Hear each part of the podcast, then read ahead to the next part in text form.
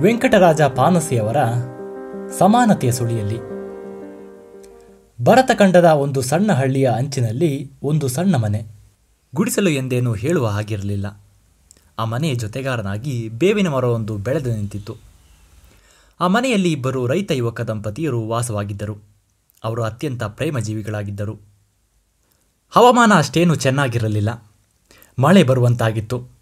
ಮಳೆ ಬಂದೇ ತೀರುವುದೇನೋ ಎಂಬ ಭೀತಿಗೊಂಡಿದ್ದ ಆ ರೈತ ಗಂಡ ಹೆಂಡೀರು ಮನೆಯ ಹೊರಗಡೆ ಬಂದು ಮುಗಿಲನ್ನು ನೋಡುತ್ತಾ ನಿಂತರು. ಹೆಂಡತಿ ಹೇಳಿದಳು, ಚಾವಣಿ ಏನೇನೂ ಸರಿಯಾಗಿಲ್ಲ. ಅಲ್ಲಿದೊಂದು ಹೆಂಚು ಬೇರೆ ಹೋಗಿದೆ. ಬಿದಿರು ಮುರಿದು ಹೋಗಿದೆ. ಮಳೆ ಬಿದ್ದರೆ ಮನೆಯೆಲ್ಲ ನೀರಾಗುತ್ತದೆ ಎಂದು.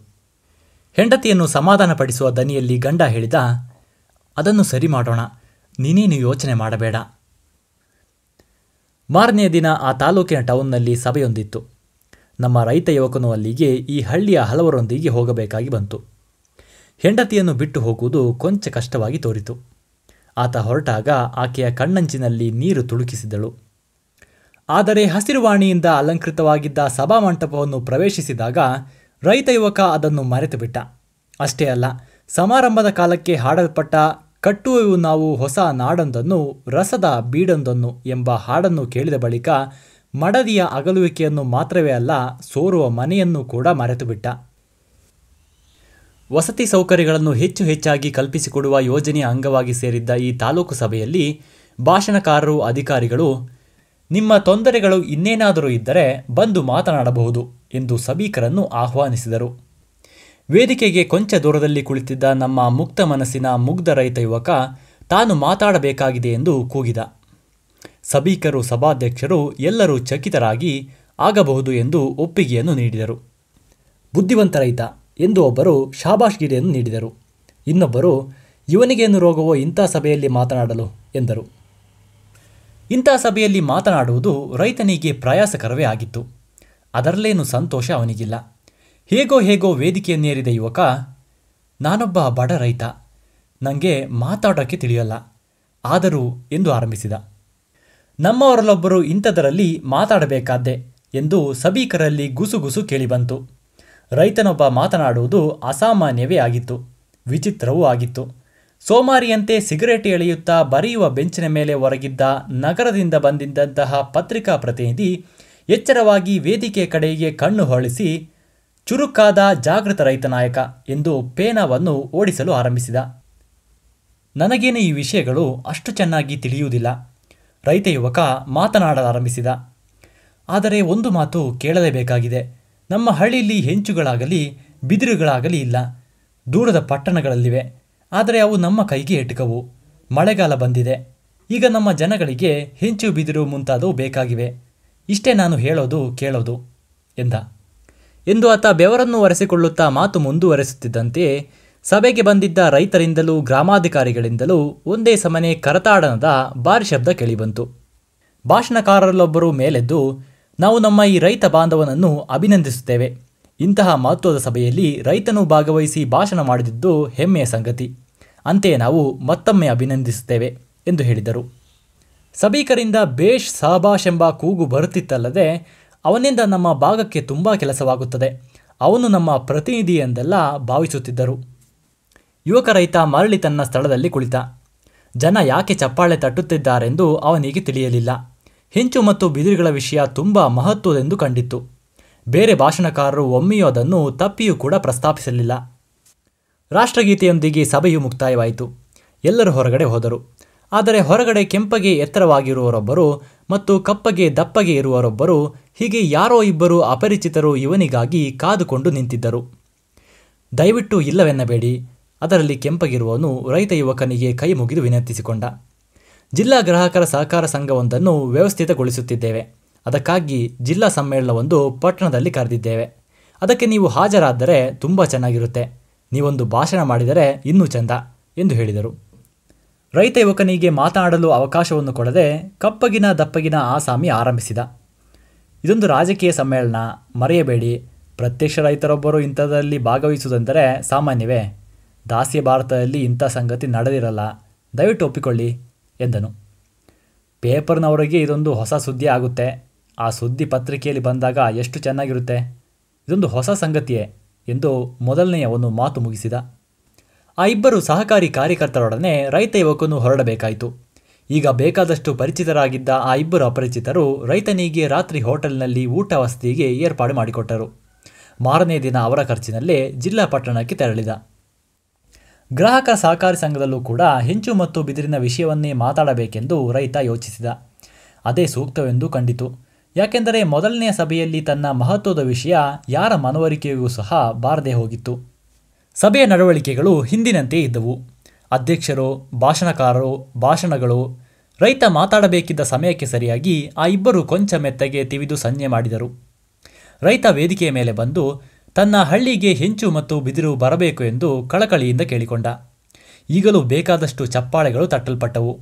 ಆದರೆ ಹಿಂದಿನಂತೆ ಬೇರಾವ ಭಾಷಣಕಾರರು ಹೆಂಚು ಮತ್ತು ಬಿದಿರಿನ ವಿಷಯವನ್ನು ಪ್ರಸ್ತಾಪಿಸಲೇ ಇಲ್ಲ. ಸಭೆಯೇನೋ ಮುಗಿಯಿತು ಆದರೆ ಎಂದು ಮೊದಲನೇ ಸಹಕಾರಿ ಸ್ನೇಹಿತ ಹೇಳತೊಡಗಿದ. ನೋಡಿ, ನೀವು ನಾನಾಗಿದ್ದರೆ ಈಗ ಊರಿಗೆ ಹೋಗುತ್ತಿದ್ದಿಲ್ಲ. ಬೀದಿ ಬೀದಿಗಳಲ್ಲಿ, ಗಲ್ಲಿ ಗಲ್ಲಿಗಳಲ್ಲಿ ಕಣ್ಸೆಳೆಯುವ ಭಿತ್ತಿ ಚಿತ್ರಗಳನ್ನು ನೀವು ನೋಡಲಿಲ್ಲವೇ? ಕಲಾವಿದರ ಸಮ್ಮೇಳನ ಹೊಂದಿದೆ ಅಲ್ಲಿ ವಿಚಾರಶೀಲರಾದ ತುಂಬ ಜನರು ಸೇರುತ್ತಾರೆ. ಸಭಾಂಗಣವು ತುಂಬ ದೊಡ್ಡದಾಗಿದೆ. ಈ ಅವಕಾಶ ನೀವು ಕಳೆದುಕೊಳ್ಳುವುದೇ, ಈ ಸಭೆಗೆ ನಿಮ್ಮಂಥವರು ಅಗತ್ಯವಾಗಿ ಹೋಗಲೇಬೇಕು, ಎಂದ. ಆದರೆ ರೈತ ಊರಿಗೆ ಹಿಂದಿರುಗಲು ಕಾತರನಾಗಿದ್ದ. ಅದೇನೋ ಕಾರಣದಿಂದ ರೈಲು ಲೇಟಾಗಿ ರಾತ್ರಿಯಾದರೂ ಹೊರಡುವಂತಿರಲಿಲ್ಲ. ಪಟ್ಟಣದ ಬೀದಿಗಳನ್ನು, ರಂಜಕ ಜೀವನಗಳನ್ನು ಕಂಡು ಅವನ ಮನಸ್ಸು ಚಲವಿಚಲವಾಗಿತ್ತು. ಸಾರ್ವಜನಿಕ ಸಂಪರ್ಕ ಈಗ ಮನದ ಸಂಕೋಚವನ್ನು ಹೊಡೆದು ಹಾಕಿತ್ತು ಕರತಾಡನಕ್ಕೆ ಕಾದಿರುವುದು ಒಂದು ಕಾತುರದ ವಿಷಯವಾಗಿತ್ತವನಿಗೆ. ಅದನ್ನು ಕೇಳುವುದೇ ಒಂದು ಮೋಜೆನಿಸಿತು. ಕಲಾವಿದರ ಸಮ್ಮೇಳನಕ್ಕೆ ನಗರದ ಸುಂದರಿಯರೆಲ್ಲ ತಮ್ಮ ಸೊಬಗಿನ ಸೀರೆಯನ್ನುಟ್ಟು ಬಂದಿದ್ದರು. ಚಿತ್ರ ವಿಚಿತ್ರ ವೇಷದ ಕಲಾವಿದರು, ಕಲಾಭಿಮಾನಿಗಳು ಆಗಮಿಸಿದ್ದರು. ಕಲಾವಿದರ ಸಮ್ಮೇಳನದಲ್ಲಿ ರೈತನಿಗೇನು ಕೆಲಸ? ಆದರೂ ಕಷ್ಟದಿಂದ ಮಾತಾಡಲು ಒಂದು ಅವಕಾಶ ದೊರೆಯಿತು. ಕಲಾವಿದರು ಬರೆದಿದ್ದ ದೇಶದ ರಾಜಕೀಯ ನಾಯಕರ ದೊಡ್ಡ ದೊಡ್ಡ ಚಿತ್ರಪಟಗಳು ಸಮ್ಮೇಳನದ ಮಂಟಪದಲ್ಲಿ ತೂಗು ಹಾಕಲ್ಪಟ್ಟಿದ್ದವು. ವ್ಯವಸ್ಥೆಗೊಳಿಸಿದ್ದ ಮುಖ್ಯ ಕಲಾವಿದನೋ ನಿಜವಾದ ಕಲಾವಿದನಾಗಿದ್ದಿಲ್ಲ. ನಕಲಿ ಕಲಾವಿದನಾಗಿದ್ದ.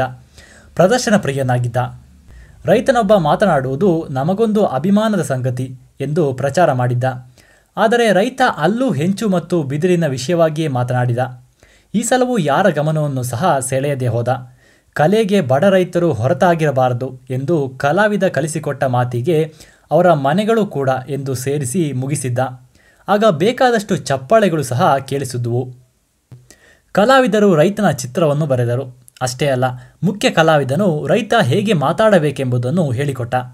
ಬಡ ರೈತ ಎನ್ನಬೇಡ, ಚಿಕ್ಕ ಹಿಡುವಳಿದಾರ ಎನ್ನಬೇಕೆಂದು ತಿಳಿಸಿದ. ಈಗ ರೈತನ ವೇಷಭೂಷಣಗಳು ಬದಲಾದವು. ಅವನ ಮೈ ಮೇಲೆ ಲಕ್ಷಣವಾದ ಖಾದಿ ಬಟ್ಟೆಗಳು ಬಂದಿದ್ದವು. ಗಾಂಧಿ ನೆಹರು ಎಂಬ ಪದಗಳು ಬಾಯಲ್ಲಿ ಬರುತ್ತಿದ್ದವು. ಮುಂದೆರಡು ದಿನಗಳಲ್ಲಿ ಅಲ್ಲಿಯೇ ಸರಕಾರದ ವಾರ್ತಾ ಶಾಖೆಯವರಿಂದ ಏರ್ಪಡಿಸಲ್ಪಟ್ಟಿದ್ದ ಶೈಕ್ಷಣಿಕ ಚಿತ್ರ ಪ್ರದರ್ಶನದ ಕಾಲಕ್ಕೂ ರೈತನು ಇರಬೇಕೆಂದು ಕಲಾವಿದರು, ಸಹಕಾರಿ ಸ್ನೇಹಿತರು ಆಶಯವನ್ನು ವ್ಯಕ್ತಪಡಿಸಿದರು. ಇಲ್ಲ, ಇನ್ನೂ ನಿಲ್ಲೋದಿಲ್ಲ.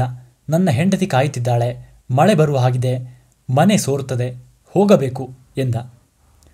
ಹವಾಮಾನ ಚೆನ್ನಾಗಿದೆ. ಮಳೆ ಬೀಳೋದಿಲ್ಲ. ಇದೊಂದು ದಯವಿಟ್ಟು ನಡೆಸಿಕೊಡಬೇಕು ಎಂದು ಆಗ್ರಹಿಸಿದರು. ಅಲ್ಲೂ ಹೆಂಚು ಬಿದಿರುಗಳ ವಿಷಯವಾಗಿಯೇ ಮಾತನಾಡಿದ. ಹೀಗೆ ಅಂತಹ ಇನ್ನೂ ಅನೇಕ ಸಭೆ ಸಮ್ಮೇಳನಗಳಲ್ಲಿ ಭಾಗವಹಿಸಿದ. ಅನೇಕ ಸಮಿತಿಗಳ ಗೌರವ ಸದಸ್ಯನಾದ. ಪ್ರದರ್ಶನಗಳ ಸಂಚಾಲಕ ಮಂಡಳಿಗೆ ಸೇರಿಸಲ್ಪಟ್ಟ. ಜೋಡತೆಗಳ ಕಾರ್ಯಕರ್ತರ ಸಂಪರ್ಕ ಬೆಳೆಸಿಕೊಂಡ ನಂತರ ಅವರ ಹಾಗೆ ಮುಗುಳು ನಗೆಯನ್ನು ನಗುವುದನ್ನು ಸಹ ಕಲಿತ. ಮಾತಿನ ರೀತಿಯು ಸುಧಾರಿಸಿತು. ರೈತರೇ ದೇಶದ ಬೆನ್ನುಮೂಳೆ ಎಂಬ ಹೊಸ ವಾಕ್ಯವನ್ನು ಸಹ ಕಲಿತಿದ್ದ. ಬಿಡುವಿಲ್ಲದ ಕಾರ್ಯಕ್ರಮಗಳು ಅವನಿಗಾಗಿ ಕಾದಿರುತ್ತಿದ್ದವು. ಹೆಂಚು ಮತ್ತು ಬಿದಿರುಗಳ ವಿಷಯವನ್ನು ಮಾತ್ರ ಎಲ್ಲಿ ಹೋದರೂ ಪ್ರಸ್ತಾಪಿಸದೇ ಇರುತ್ತಿದ್ದಿಲ್ಲ. ಕೆಲ ದಿನ ಕಳೆದ ಬಳಿಕ ಒಂದು ದಿನ ಈ ರೈತ ರಾಜಧಾನಿಯ ಕಡೆಗೆ ಹೊರಟಿದ್ದ ರೈಲಿನ ಮೂರನೇ ಡಬ್ಬಿಯಲ್ಲಿ ಕಂಡ. ರಾಜಧಾನಿಯಲ್ಲಿ ನಡೆಯಲಿರುವ ಜ್ಯೋತಿಷಿಗಳ ಪರಿಷತ್ತಿನಲ್ಲಿ ಭಾಗವಹಿಸಲೇಬೇಕೆಂದು ಸಂಗತಿಗಳೆಲ್ಲ ಬಲವಂತಪಡಿಸಿ ಬೀಳ್ಕೊಟ್ಟಿದ್ದರು. ರೈಲಿನ ಗಾಲಿಗಳ ಸದ್ದು ಅವನಿಗೆ ಮುಂದಿನ ಸಭೀಕರ ಕರತಾಡನದಂತೆ ಕೇಳತೊಡಗಿತ್ತು. ವಾಶ್ ಬೇಸಿನ್ನಲ್ಲಿ ಮುಖ ತೊಳೆದುಕೊಂಡು ಒಂದೆರಡು ಸಲ ಮುಖವನ್ನು ನೋಡಿಕೊಂಡ. ದೇಶದ ಜ್ಯೋತಿಷಿಗಳ ಪರಿಷತ್ತಿನಲ್ಲಿ ಭಾಗವಹಿಸುವುದು ಅತ್ಯಂತ ದೊಡ್ಡ ವಿಷಯವಾಗಿತ್ತು. ರೈತ ಕೂಡ ತನ್ನನ್ನು ಅದಕ್ಕೆ ತಕ್ಕಂತೆ ಬದಲಾಯಿಸಿಕೊಂಡ. ಅವನ ಬಳಿಯಲ್ಲಿ ಈಗ ಸೂಟ್ ಕೇಸ್ ಇತ್ತು. ಕಂಬಳಿ ಕೋರಿ ಹೋಗಿ ಬೆಡ್ಡಿಂಗ್ ಬಂದಿತ್ತು. ಇಂಗ್ರೇಜಿ ಭಾಷೆಯಲ್ಲಿದ್ದ ರೈಲ್ವೆ ವೇಳಾಪತ್ರಿಕೆ ಕೂಡ ಬಳಿಯಲ್ಲಿರುತ್ತಿತ್ತು. ಪ್ರಯಾಣದ ವೆಚ್ಚ, ತಿಂಡಿ, ತೀರ್ಥ ಇವನ್ನೆಲ್ಲ ಯಾರೋ ನೋಡಿಕೊಳ್ಳುತ್ತಿದ್ದರು. ಭಾಷಣದ ರೀತಿಯಂತೂ ತುಂಬ ಬದಲಾಗಿ ಹೋಗಿತ್ತು. ರೈತರ ಪ್ರಜಾರಾಜ್ಯ ಸ್ಥಾಪನೆಯಾಗಲಿ ಎಂದು ಘೋಷಿಸುತ್ತಿದ್ದ. ಅದಕ್ಕೂ ಮೊದಲು ಹೆಂಚು ಮತ್ತು ಬಿದಿರಿನ ವಿಷಯವನ್ನು ಮಾತಾಡುತ್ತಿದ್ದ. ಕೊನೆಗೆ ಚಿಕ್ಕ ಹಿಡುವಳಿದಾರರೊಬ್ಬನಿಗೆ ಮಾತನಾಡಲು ಅವಕಾಶ ಕೊಟ್ಟಿದ್ದಕ್ಕಾಗಿ ಕೃತಜ್ಞತೆಗಳನ್ನು ಅರ್ಪಿಸಲು ಮರೆಯುತ್ತಿದ್ದಿಲ್ಲ. ಯಶಸ್ಸಿನ ಮೇಲೆ ಯಶಸ್ಸು ದೊರೆಯುತ್ತಿದ್ದರಿಂದ ರೈತ ಯುವಕ ಹೆಚ್ಚು ಚುರುಕಾಗಿದ್ದ. ಖಾದಿ ವೇಷದಿಂದಾಗಿ ಎಲ್ಲೂ ಯಾವ ಪ್ರವೇಶಕ್ಕೂ ನಿರ್ಬಂಧ ಇರಲಿಲ್ಲ. ತನ್ನ ವ್ಯಕ್ತಿತ್ವ ಸಭೆ ಸಮ್ಮೇಳನಗಳಲ್ಲಿ ಹೆಚ್ಚು ಒಡೆದು ಕಾಣುವಂತೆ ಜಾಗರೂಕತೆಯನ್ನು ವಹಿಸುತ್ತಿದ್ದ. ಈಗ ಓರ್ಣವಾಗಿ ತಲೆ ಬಾಚಿಕೊಳ್ಳುತ್ತಿದ್ದ. ಬೈತಲೆಯ ಗೆರೆ ಯಾವಾಗಲೂ ಸ್ಪಷ್ಟವಾಗಿ ಕಾಣುವಂತೆ ಎಚ್ಚರ ವಹಿಸುತ್ತಿದ್ದ. ಮುಖದ ಬಣ್ಣವಂತೂ ಸಂಪೂರ್ಣವಾಗಿ ಬದಲಾಯಿಸಿ ಹೋಗಿತ್ತು. ಹಳೆಯ ಒರಟುತನ ಉಳಿದಿಲ್ಲ. ಒಂದು ಬಗೆಯ ನಾಜೂಕತೆಯ ಕಳೆ ತುಂಬಿತ್ತು. ಕೈಗಳಂತೂ ಬಿರುಸಾಗಿರದೆ ಮೆತ್ತಗೆ ತುಂಬಿಕೊಂಡಿದ್ದವು. ಪತ್ರಿಕಾ ಪ್ರತಿನಿಧಿಗಳಂತೂ ತುಂಬ ಪರಿಚಿತರಾಗಿದ್ದರು. ಅಧಿಕಾರಿಗಳ ಕಾರುಗಳ ಡ್ರೈವರ್ಗಳು ಕಂಡಾಗಲೆಲ್ಲ ಸಲಾಮು ಹೇಳುತ್ತಿದ್ದರು. ಊಟ ಉಪಚಾರಗಳಂತೂ ಬೇಕಾದಷ್ಟು ಬದಲಾವಣೆಯಾಗಿತ್ತು. ರಾಜಧಾನಿಗೆ ತಲುಪಲು ಎರಡು ದಿನಗಳ ಪ್ರಯಾಣವಾಗಿತ್ತು. ರೈಲ್ವೆ ಕಂಪಾರ್ಟ್ಮೆಂಟ್ಗಳಲ್ಲೂ ಕೆಲವು ಸಣ್ಣ ಪುಟ್ಟ ಭಾಷಣಗಳನ್ನು ಕೊಟ್ಟಾಗಿತ್ತು. ಆದರೆ ರಾತ್ರಿ ಸುಸ್ತಾಗಿ ನಿದ್ದೆ ಹೋಗಿದ್ದ. ಅನೇಕ ಸಭೆಗಳ ಕನಸು ಕಾಣುತ್ತಿದ್ದ. ರಾತ್ರಿಯಲ್ಲಿ ಒಮ್ಮೆ ಅವನಿಗೆ ಎಚ್ಚರವಾಗಿತ್ತು. ಅದು ಇದ್ದಕ್ಕಿದ್ದ ಹಾಗೆ ಪಟಪಟ ಎಂದು ಬಂದ ಮಳೆಯ ಹನಿಗಳು ನುಸುಳಿಕೊಂಡು ಅವನ ಮುಖದ ಮೇಲೆ ಬಿದ್ದಾಗ. ಆಗ ತನ್ನ ಮನೆ ಸೋರುವುದು ನೆನಪಾಗಿತ್ತಾದರೂ ನಿದ್ದೆಯ ಗುಂಗು ಅದನ್ನು ಮರೆಮಾಡಿತು. ರೈಲು ರಾಜಧಾನಿಯನ್ನು ಸಾಯಂಕಾಲ ಸೇರಿತು ವಿದ್ಯುತ್ ದೀಪದಿಂದ ತಳತಳಿಸುವ ವಿಸ್ತಾರವಾದ ನಗರವನ್ನು ಕಂಡು ಈ ಸಭೆ ಹಿಂದಿನ ಎಲ್ಲ ಸಭೆಗಳಿಗಿಂತಲೂ ಮಹತ್ವದ್ದಿರಬೇಕೆಂದು ಊಹಿಸಿದ. ಅಂತಹ ಸಭೆ ಇಲ್ಲಿ ಸೇರದೆ ಇನ್ನೆಲ್ಲಿ ಸೇರಿತು? ಯಾರೋ ಸ್ಟೇಷನ್ನಲ್ಲಿ ಅವನಿಗಾಗಿ ಕಾದುಕೊಂಡಿದ್ದರು. ಅದಾರೋ ತಮ್ಮ ಕಾರಿನಲ್ಲಿ ಕೂರಿಸಿಕೊಂಡರು. ಅವರು ಮುಗುಳ್ನಗೆಯ ಸ್ವಾಗತವನ್ನು ಬಯಸಿದರು. ನಗರದ ಹೊರವಲಯದಲ್ಲಿದ್ದ ಪ್ರಶಾಂತವಾದ ಭವನದಲ್ಲಿ ಕಾರು ನಿಂತಿತು. ರೈತನಿಗೆ ಒಳಗೆ ಆದರೋಪಚಾರಗಳೆಲ್ಲವೂ ಆದವು. ಆಮೇಲೆ ಮಹಡಿಯ ಮೇಲೆ ತೆರಳಿದ. ಮಹಡಿ ವಿಸ್ತಾರವಾಗಿತ್ತು. ಕೋಟಿ ಕೋಟಿ ನಕ್ಷತ್ರಗಳು ಆಕಾಶದಲ್ಲಿ ಮಿನುಗುವ ನೋಟ ಅಲ್ಲಿ ರಮ್ಯವಾಗಿ ಕಾಣುತ್ತಿತ್ತು. ಸಭೀಕರ ಗಲಾಟೆ ಇಲ್ಲ. ಸಭಾಧ್ಯಕ್ಷರ ಮೇಜಿನ ಮೇಲೆ ಮಾತ್ರ ತಿಳಿನೀಳಿ ವರ್ಣದ ಬೆಳಕಿನ ಹೊರತು ಇನ್ನೆಲ್ಲೂ ಬೆಳಕಿಲ್ಲ. ಅಲ್ಲಲ್ಲಿ ಅಚ್ಚುಕಟ್ಟಾಗಿ ಹಾಕಿದ್ದ ಆಸನಗಳಲ್ಲಿ ದೇಶದ ಜ್ಯೋತಿಷಿಗಳೆಲ್ಲ ಆಸೀನರಾಗಿದ್ದರು. ಅವರಲ್ಲೊಬ್ಬರು ಎದ್ದು ಪ್ರತಿನಿಧಿಗಳನ್ನು ಸ್ವಾಗತಿಸಿ ಭಾಷಣ ಮಾಡಿದ ಬಳಿಕ, ಯಾರು ಮಾತನಾಡುವವರು? ಬರಬೇಕು ಎಂದು ಭಿನ್ನಯಿಸಿಕೊಂಡರು ನಾನು ಮಾತಾಡಬೇಕಾಗಿದೆ ಎಂದು ರೈತ ಮುಂದೆ ಬಂದ. ಯಾರು ಎಂತ ಎಂದು ಯಾರು ವಿಚಾರಿಸಲಿಲ್ಲ. ಭಾಷಣವನ್ನಾರಂಭಿಸಿದ ನಾವು ರೈತರು ಅಲ್ಲ, ಹಿಡುವಳಿದಾರರು. ನಮ್ಮ ಕೊರತೆಗಳು ಬೇಕಾದಷ್ಟಿವೆ. ಇಂಥ ಬಿಸಿಲು ಮಜ್ಜೆಯ ಮನೆ ಮೇಲೆ ನಿಂತುಕೊಂಡು ಹೆಂಚು ಬಿದಿರುಗಳ ವಿಷಯವನ್ನು ಮಾತಾಡುವುದು ಸರಿಯಾಗಲಿಕ್ಕಿಲ್ಲ. ಆದರೂ ನಾನು ಹೇಳುತ್ತೇನೆ, ಹಳ್ಳಿಗಾಡಿಗೆ ಹೆಂಚು ಬಿದಿರುಗಳ ಅಗತ್ಯವಿದೆ. ಕೂಡಲೇ ಅವುಗಳ ಸರಬರಾಜು ಆಗಬೇಕು, ಎಂದ. ಕರತಾಡನದ ಸದ್ದು ಬರಲಿಲ್ಲ. ರೈತನಿಗೆ ನಿರಾಸೆಯಾಯಿತು. ನಿರುತ್ಸಾಹಿಯಾದ. ಸ್ವಾಮಿ, ಇದು ಜ್ಯೋತಿಷಿಗಳ ಸಭೆ ಎಂದು ಪ್ರತಿನಿಧಿಯೊಬ್ಬರು ಮೆತ್ತಗೆ ಕೂಗಿದರು. ನಾನು ದೇಶದ ಬೆನ್ನುಮೂಳೆ ರೈತ, ಚಿಕ್ಕ ಹಿಡುವಳಿದಾರ ಎಂದು ಪ್ರತಿಯಾಗಿ ರೈತ ಆರ್ಭಟಿಸಿದ. ಓಹೋ, ಹೀಗೋ? ಹಾಗಾದರೆ ಈಚೆ ಬನ್ನಿ, ನಿಮ್ಮ ಕೈಗಳನ್ನು ನೋಡೋಣ ಎಂದರೊಬ್ಬರು. ಮಂದ ಬೆಳಕಿನಲ್ಲಿ ಆತನ ಮೆತ್ತಗಿನ ಕೈ ಕಾಣುತ್ತಿತ್ತು. ಹಿಂದಿನ ಶ್ರಮದ ಕಾಠಿಣ್ಯತೆ ಅದರಲ್ಲಿಲ್ಲ. ಕೈ ಶುಭ್ರವಾಗಿದ್ದವು. ಸ್ವಾಮಿ, ನೀವು ಇಲ್ಲಿಂದ ಹೊರಡಬಹುದು ಎಂದು ಜ್ಯೋತಿಷಿಗಳು ಅನಂತ ಕೋಟಿ ನಕ್ಷತ್ರಗಳು ಸುರಿಯುತ್ತಿದ್ದ ತಂಗಿರಣಗಳ ವೃಷ್ಟಿಯಲ್ಲಿ ಆತನನ್ನು ತಳ್ಳಿದರು. ಸಣ್ಣ ಹಳ್ಳಿಯ ಅಂಚಿನಲ್ಲಿ ಒಂದು ಸಣ್ಣ ಮನೆ. ಗುಡಿಸಲು ಎಂದೇನೂ ಹೇಳುವಂತಿರಲಿಲ್ಲ. ಆ ಮನೆಯ ಜೊತೆಗಾರನಾಗಿ ಬೇವಿನ ಮರವೊಂದು ಬೆಳೆದು ನಿಂತಿತ್ತು. ಗಾಳಿ ಮಳೆಗಳು ಆ ಮನೆಯ ಚಾವಣಿಯನ್ನು ಛಿದ್ರ ಛಿದ್ರವಾಗಿ ಹಾಳು ಮಾಡಿದ್ದವು. ದೀರ್ಘಕಾಲ ನಿರೀಕ್ಷಣೆಯಿಂದ ಲವಲವಿಕೆಯನ್ನು ಕಳೆದುಕೊಂಡಿದ್ದ ರೈತನ ಹೆಂಡತಿ ವೃದ್ಧಲಾದಂತೆ ಗೋಚರಿಸುತ್ತಾ ಬಾಗಿಲ ಬಳಿಯಲ್ಲಿ ಕಾದುಕೊಂಡು ನಿಂತಿದ್ದಳು. ಕೊನೆಗೊಮ್ಮೆ ಆತ ಕಾಣಿಸಿದ್ದ. ಆದರೆ ಮೊದಲಿನ ಹಾಗೆ ಇಲ್ಲ. ತಲೆಯನ್ನು ಓರಣವಾಗಿ ಬಾಚಿದ್ದ. ಕೈಯಲ್ಲಿ ಸೂಟ್ ಇತ್ತು. ಕಂಕುಳಲ್ಲಿ ಟೈಮ್ ಟೇಬಲ್.